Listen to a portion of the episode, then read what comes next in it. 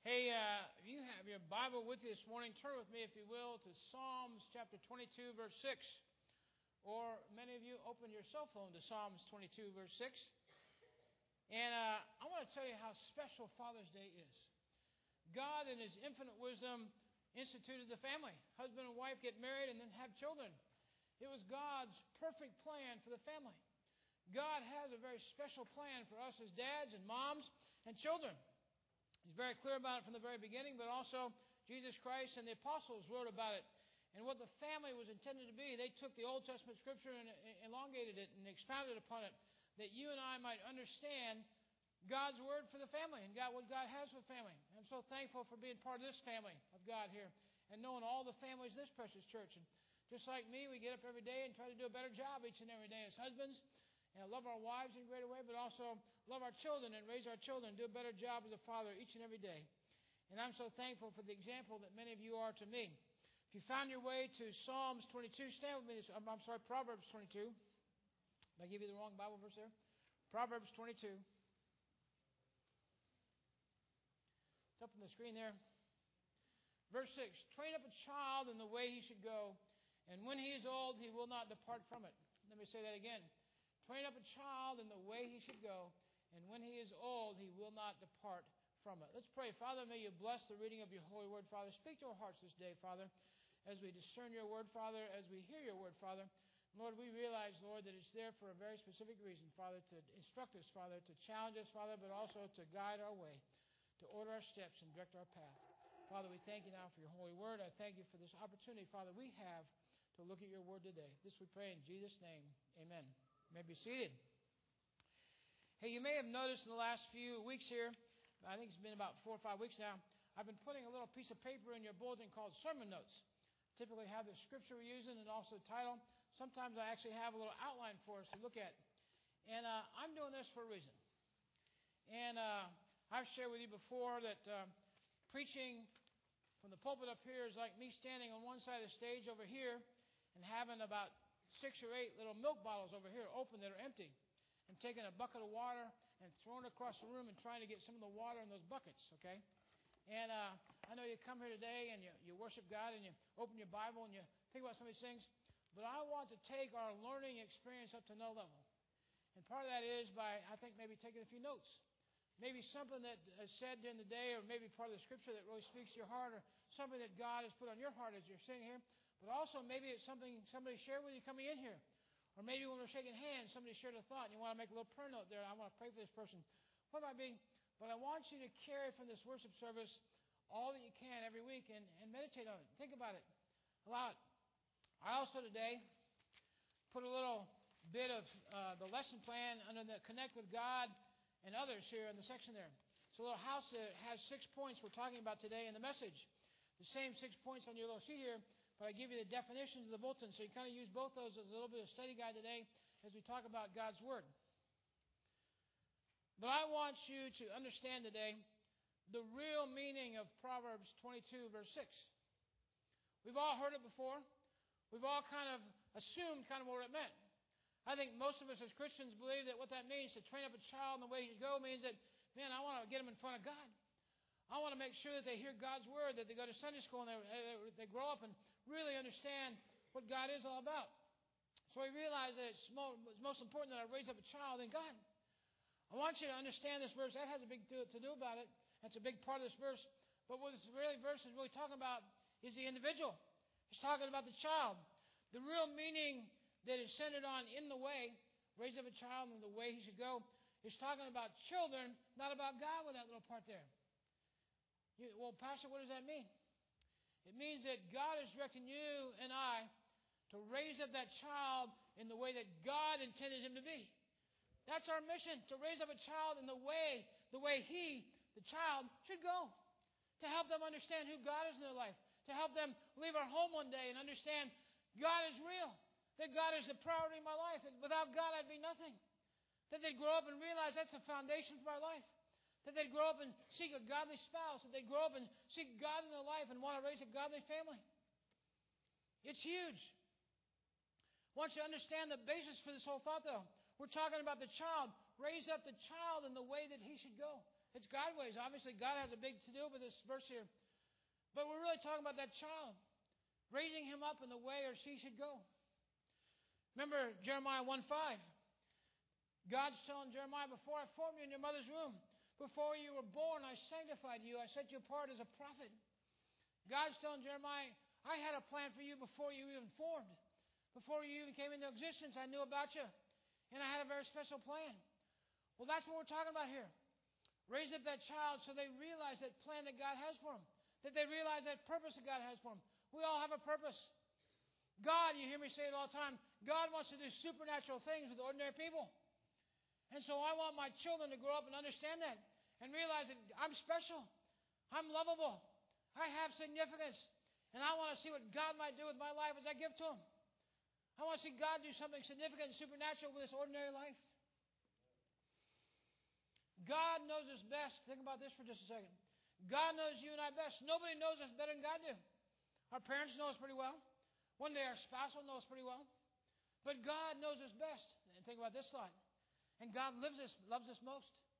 God knows us best and loves us most. We have an advocate in God, and you know what He's charged parents to do? Help us understand that. Help our children understand that.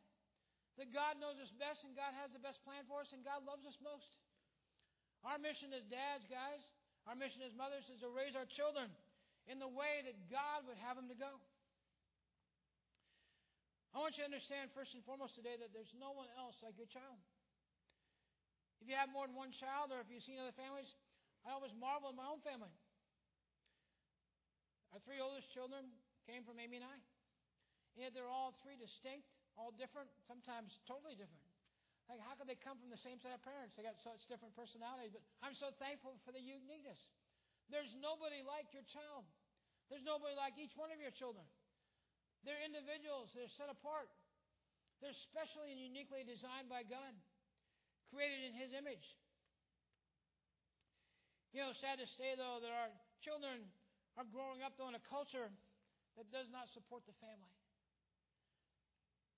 Many values that are driven in our culture today are actually deadly. They're deadly enemies to the family. All the more reason for us to help our children to grow up in the nurture and the admonition of Jesus Christ. To stand firm and to be able to stand this world out there that's tough.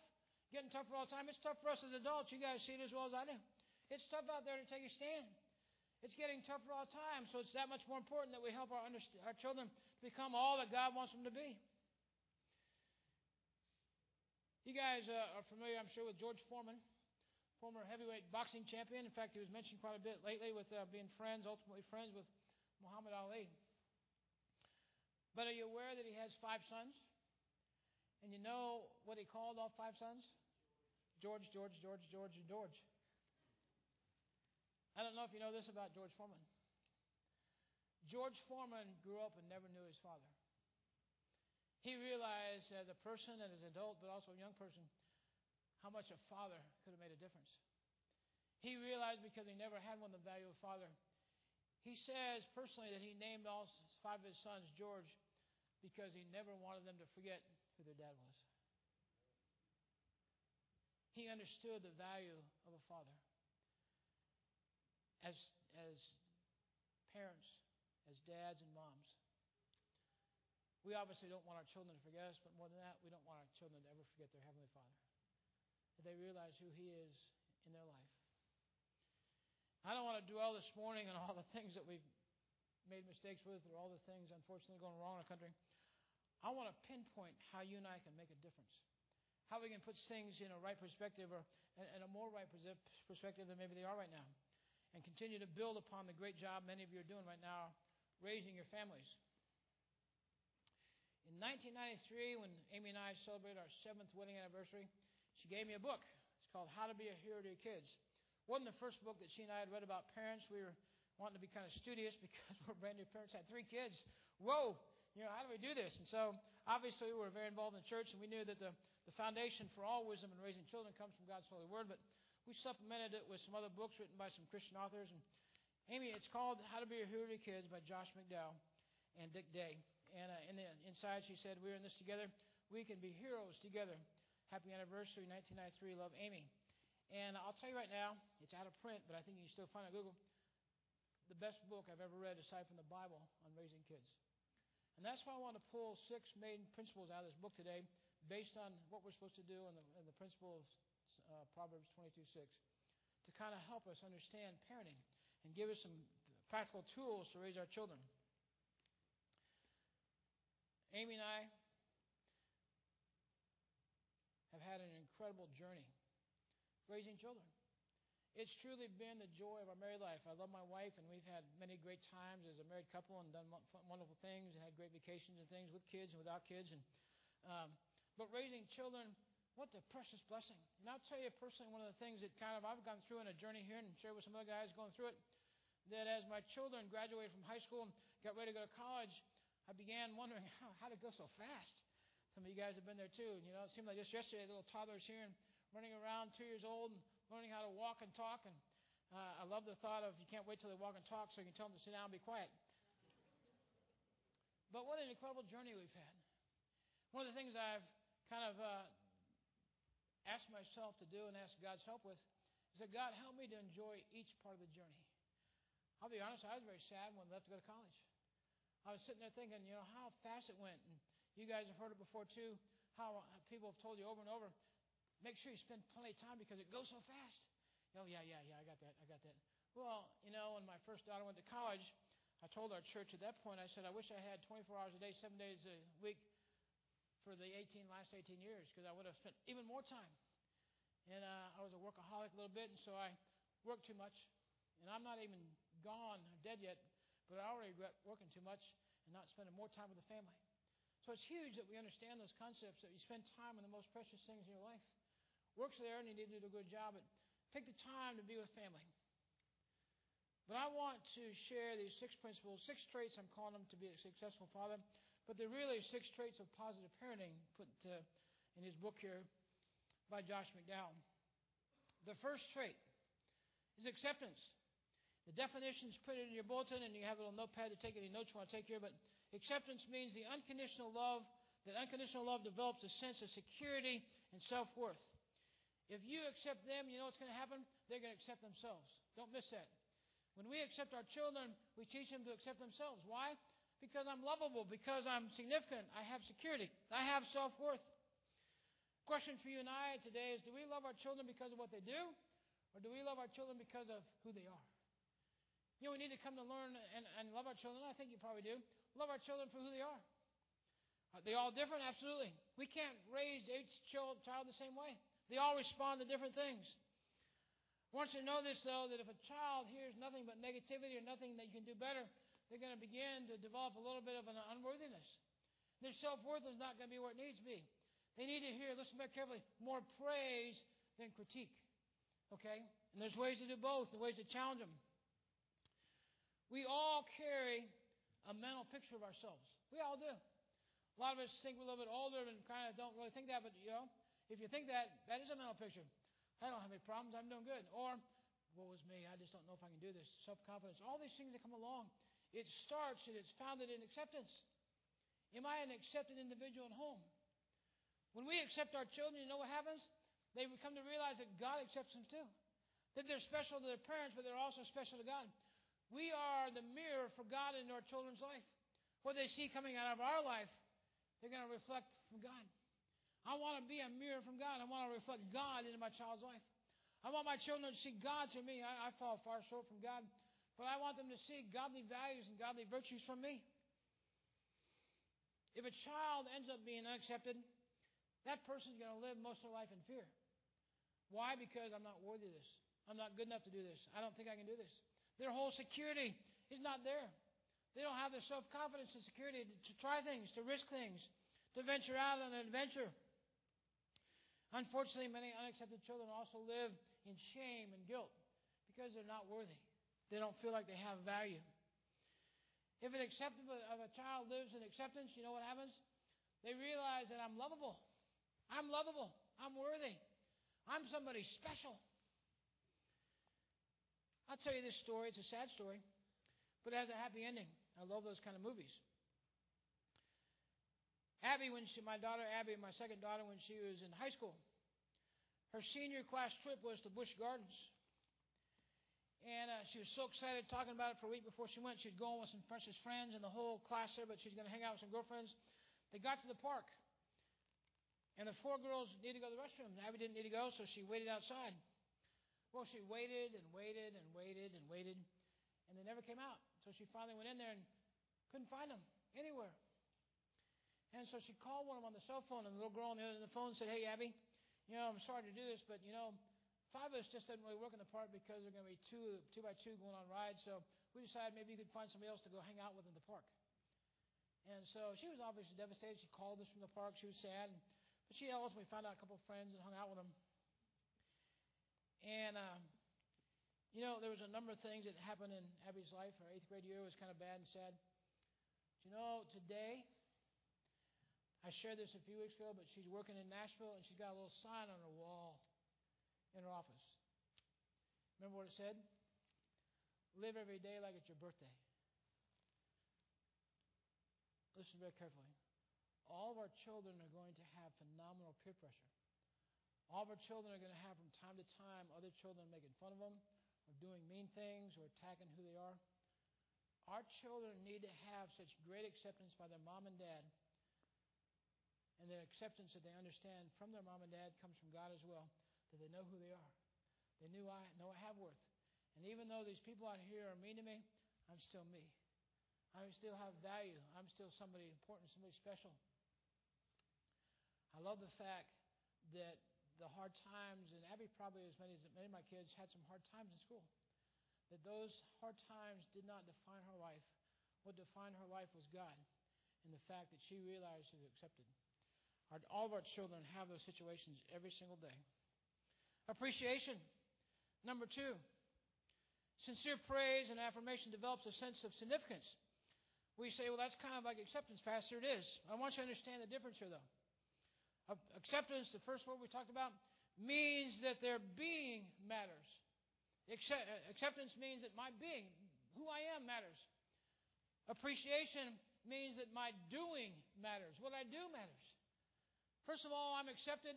I'm a person, but also I have significance by what I do. I have significance by what my giftedness is, by my special thoughts. I can identify inside my children, all of them, the special gifts that God given them. Not all of them, but I identify a lot of them. I realize what their gifts are, and I've tried to praise them on those lines. I've tried to encourage them along those lines because they got this giftedness. We all need to live our life and catch our kids doing something right. It's very easy to catch our kids doing something wrong. And it's not bad to, to uh, mention those things too. I'll talk about how to do that in a minute. But we need to filter our children and, and surround and saturate our children with praise more than we do negativity. When a child grows up with nothing but negativity, doesn't have to be even negative, but constant, you can do better. How come you got a C when you should have got a B or an A? All the different things that we can have an opportunity to kind of challenge them on. They end up not being appreciated, but they also end up hurting and not feeling that their life has a sense of significance. You know, you say, well, Pastor, is this biblical? Absolutely. You guys remember in Matthew 3, John the Baptist was baptizing Jesus baptized him, and they walked Jesus walking out of the water. Remember what happened? The heavens parted, and what happened? God looked down. Listen to this. He said, This is my son in whom I'm well pleased. God appreciating his son. It's biblical. If you read in the book of Timothy, there's a number of times that the Paul was encouraging young Timothy, his protege. Timothy did not have a dad. So I believe Paul was extra sensitive to that, but also realized that Timothy wanted to be a pastor. He wanted to be a minister of the cause of Christ. He took every opportunity he could in those writings. You read the books of Timothy to encourage him. Let me ask you something personal right now. As you think about your children right now, is there something that you can think about this very moment that you appreciate about your children? Every one of them. They're there. I know you'll think of them. But do we take time to express those verbally to our children? How much I appreciate them. Some of you guys have athletes. I'm looking at my precious friend Eli here, major league athlete. And um, but uh, I'm sure maybe Don would relate to this. But I remember my children participating in athletics, and um, I was so excited to see my son on that field out there, or my daughters out there playing softball or soccer, just watching them and wanting to encourage them. the neatest thing that happened in my little life was the fact many times after they made a score or did something significant, they searched the stands to see if their dad was watching. I love that because I was. I know that was a great opportunity to encourage them and either give them a thumbs up or clap for them or the way to go. I wasn't one of those guys that they could hear me across the field yelling at them when they missed a play. But uh, I was one of those guys that definitely wanted to affirm them when they did something on the field. And I want you to think about this. They always looked my way. I'm sure your boys and your girls, when they're out there, wanted that affirmation from mom and dad. Our children want it. They want to be affirmed. They want to be appreciated for the things they do. Affection, number three. The definition means caring words and actions develop a sense of lovability. We want our children to be lovable. Story comes out of Madrid, Spain. Supposedly a true story. Fellow lost his son. He had been having problems with his son, and son just was unruly. And one day the son ran away. His name was Paco. Ran away from dad, gone for months and months. And dad searched and searched and searched. And dad was just getting very concerned because he'd been gone several months. Had no idea where his son is at. Madrid's a big city, a lot of bad parts of Madrid. So he decided, I'm going to spend the money and put an ad in the paper. He says, Dear Paco, I forgive you and I love you. Please come home.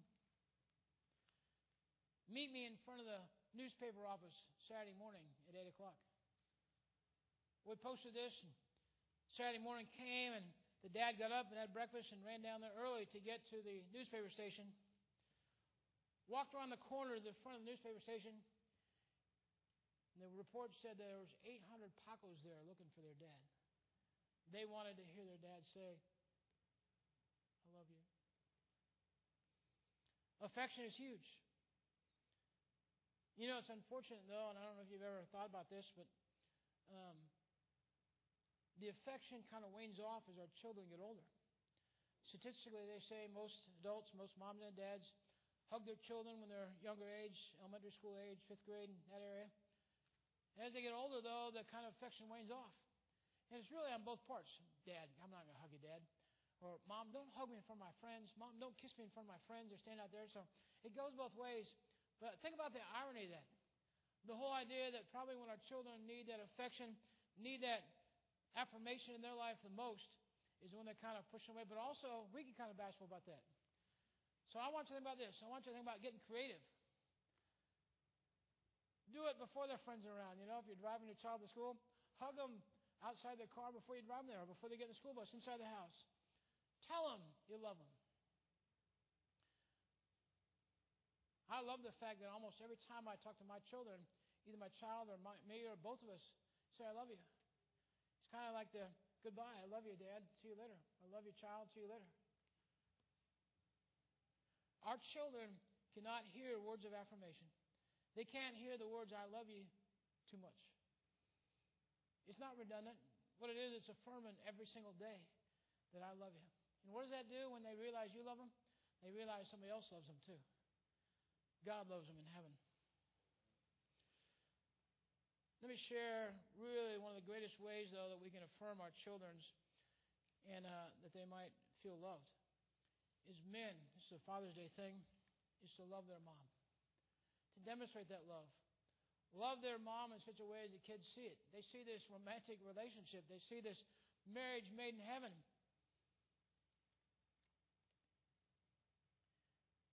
How can I do that in a greater way? Obviously, saying it. Obviously, kissing and hugging your wife when you come in from work. Kiss her and hug her before you leave. Tell her affirming things as well. Think about this. How about inviting your kids to go along with you when you go out and buy a birthday gift or a Mother's Day gift for your wife? Take them along. Obviously, it generates the conversation. They get involved too. Hey, I think mom would like this, mom would like that. You're right, let's do it. We have all kinds of ways that we can set ourselves up for success to love their mom. So the children see that love. They see that affirmation. They realize that I'm lovable because my dad loves me just like he loves my mom. And I see the way he loves my mom. But that whole lovability thing comes from unconditional love. God loves us unconditionally. He does. No matter how badly we fail, we're still His children. Nothing can rob us of our salvation once we have it. Once we're part of His family, we're His family. No matter how badly we goof up or how many bad judgments we have in a day, God's still looking down. Whoops, sorry, child, we'll help you back up here, but let's go in a new direction here. But I still love you. I still love you. This is huge today, guys. The greatest way that our children can come to understand unconditional love from God is to see unconditional love in their parents. That our children come to understand that my dad and my mom are going to love me no matter what. I can goof up. Even if I end up in jail, my mom and dad are still going to love me because I'm still their son. They love me. Will they be disappointed probably that I, that I made those decisions, those choices? Absolutely. But nothing can ever separate me from the love of my mom and dad. And that's a beautiful picture for them to come to know and understand God's unconditional love, which is way beyond ours. We give them a little example of it down here that gives them an inkling of what it's like with God up there, but it points them to God in a great way. The fourth thought is availability. Taking time with your child develops their sense of importance. Children spell love T I M E. When we give our children time, you know what that says? It says to them that I'm important. I'm important because my dad spends time with me. Imagine this for just a moment. Imagine if you were, it's a Friday afternoon, and you have this huge project, and it's all pending upon one little answer from your boss. You go upstairs to your boss's office, he's in his office there, the secretary's out front, and you say to the secretary, hey, I need you to see the boss for just two minutes, I only need two minutes. Well, he's very busy, and I don't think he can see you because he's getting ready to get, leave out here and get on a plane and go someplace, and uh, he has to go home first, and all these things. He won't be back till Tuesday, so I can send you Tuesday morning. No, I need it today. I need it today. Would you please beep him and see if he'll see me for two minutes? Well, she beeps on the intercom so he can hear, and uh, she says, "Hey, uh, Mr. Smith, Mr. Jones is here needs to see you for two minutes. Tell Mr. Jones I can't see him. I'm sorry. I'm just too busy." What does that say to Mr. Jones? It says, I'm just not that important. I can understand being busy, but I'm just not important. I have made horrible mistakes in my parenting when I've told my children I'm too busy to do something. I've venture to say 90% of the time I could have delayed what I was supposed to do and said, yeah, let's go play this game. Let's go out and play catch or sit down on the carpet here and play with something or do something. I missed it. One of those things that I wish I had over to do again because I wouldn't miss it. I came to realize a number of years ago that I didn't want to miss those things anymore. I missed them for too many years in my children's life. But I didn't want to miss them. This could ruin my image forever, but um, I used to volunteer to take my children shopping, my two daughters, for their formals for, for uh, proms. And Amy didn't really enjoy shopping that much. And uh, I wanted to spend the time with my girls. I love the fact that they wanted their dad to take them too, to go shopping. I also happen to know a few secret shops I knew about that had formal dresses, and I scoot over there, and they weren't that busy. We found the formals. You know, doing some of those things and being involved with them, that uh, the entire time that my daughters lived at home, they go out shopping with somebody else, they go out and buy a new dress on their own. You know what they do when they walk in the door? They say, Dad, I got a new dress. Can I show it to you? Absolutely. They go upstairs and put it on and come down. Wanting that affirmation but making my time, making my time available to spend the time with them. I'm not bragging on myself, as I said earlier. I've made more mistakes and I've done things right, I'm sure, as a parent. But some of the things I've learned along the way.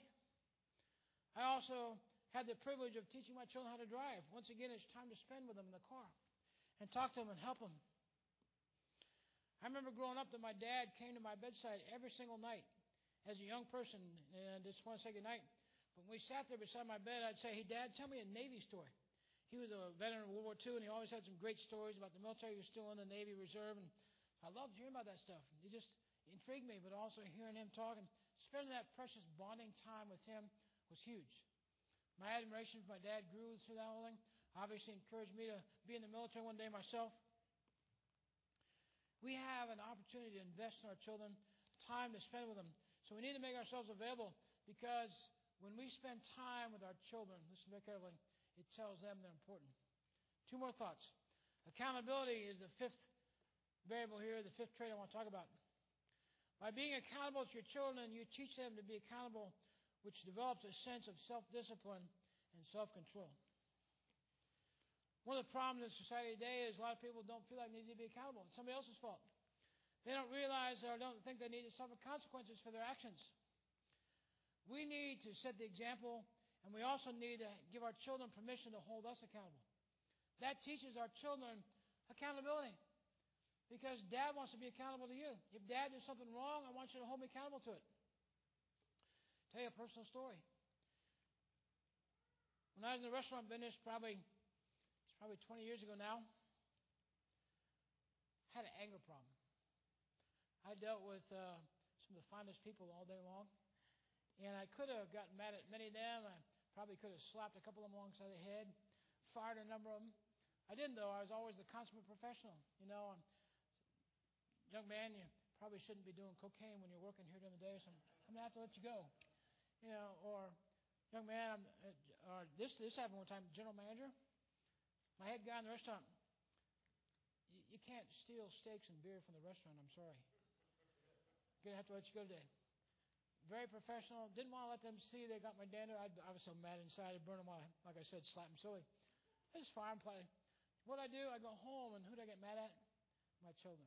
Sometimes Amy, God bless her, she stayed with me. But I let my anger hang out home.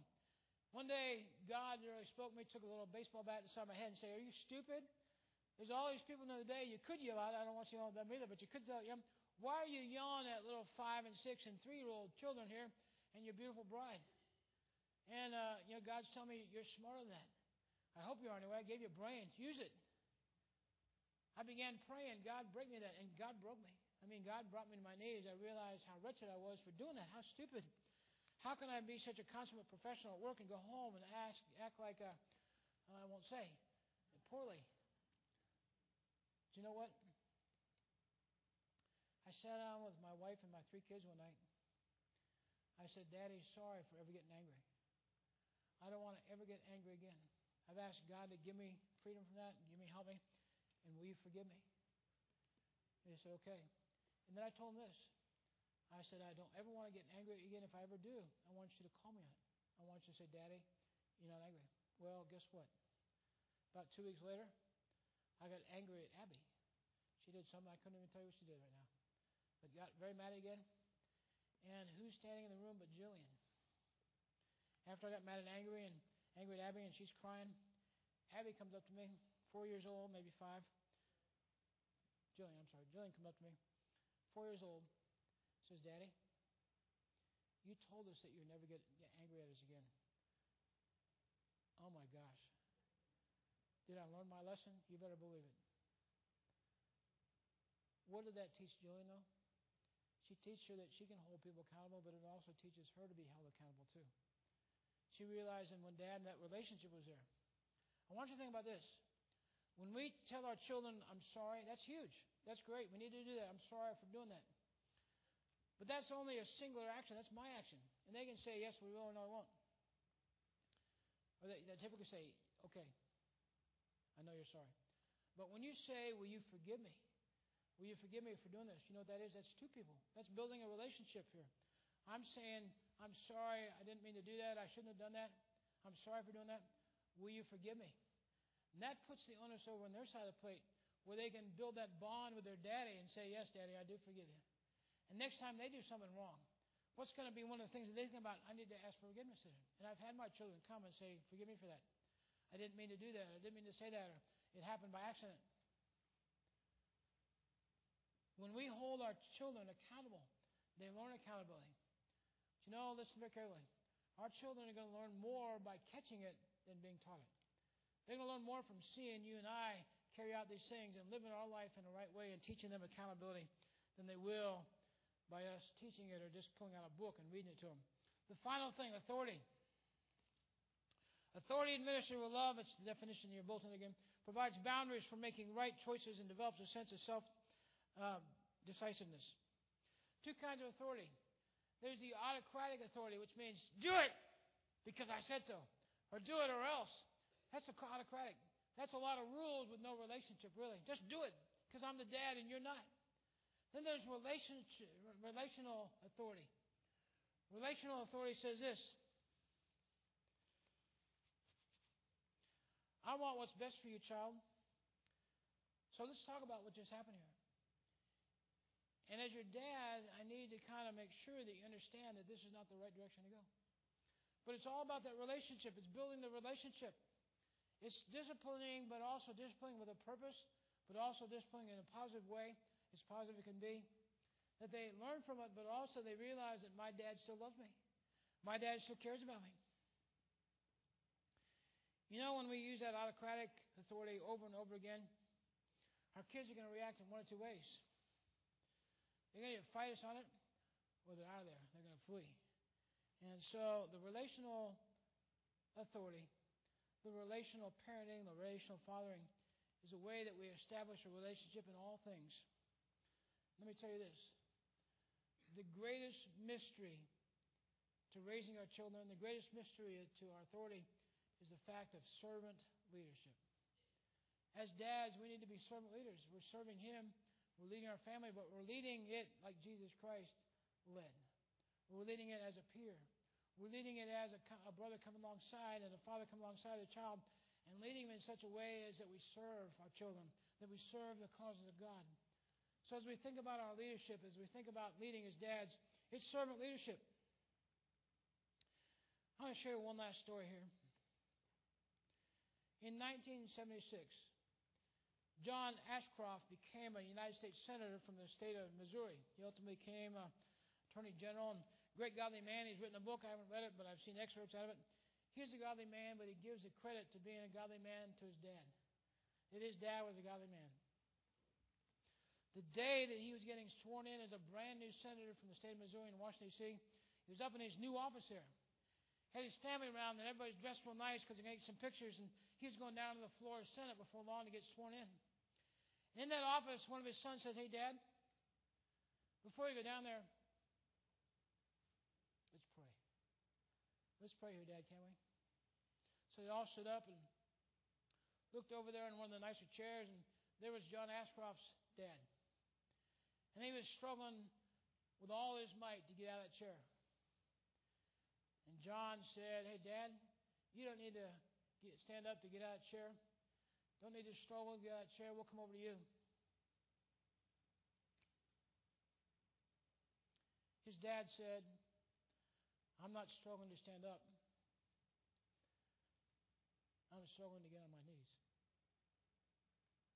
Pray. The images, guys, that we have the privilege of giving to our children, the memories that we can create, the essence of the foundation that we give them for life. Raise up a child in the way he should go. Our mission is to raise our children that they go the way that God wants them to go. That they go in God's power with God's blessings, but they realize, first and foremost, God. Seek Him first. Be hungry and thirsty for God's righteousness in our life as our children leave our home and go that way. We have that responsibility to teach them and plant that foundation. And, you know, the other thing is that we can be that anchor for their life. Listen very carefully. We'll always be their dads. It may not be daddy, it'll be dad or father. Praise God, I had the first experience of having a Father's Day, and I'm a grandfather. How awesome is that? Some of you guys are the same place. Just the richness of life, of having these things in our life, but also the incredible blessings that we have given by God to affect the future for hundreds of years through our family. That our life long lives us because of the way our family carries themselves for the glory of God. There's nothing greater we can do, guys, than to give our children a real, genuine, strong, growing, on fire relationship with God.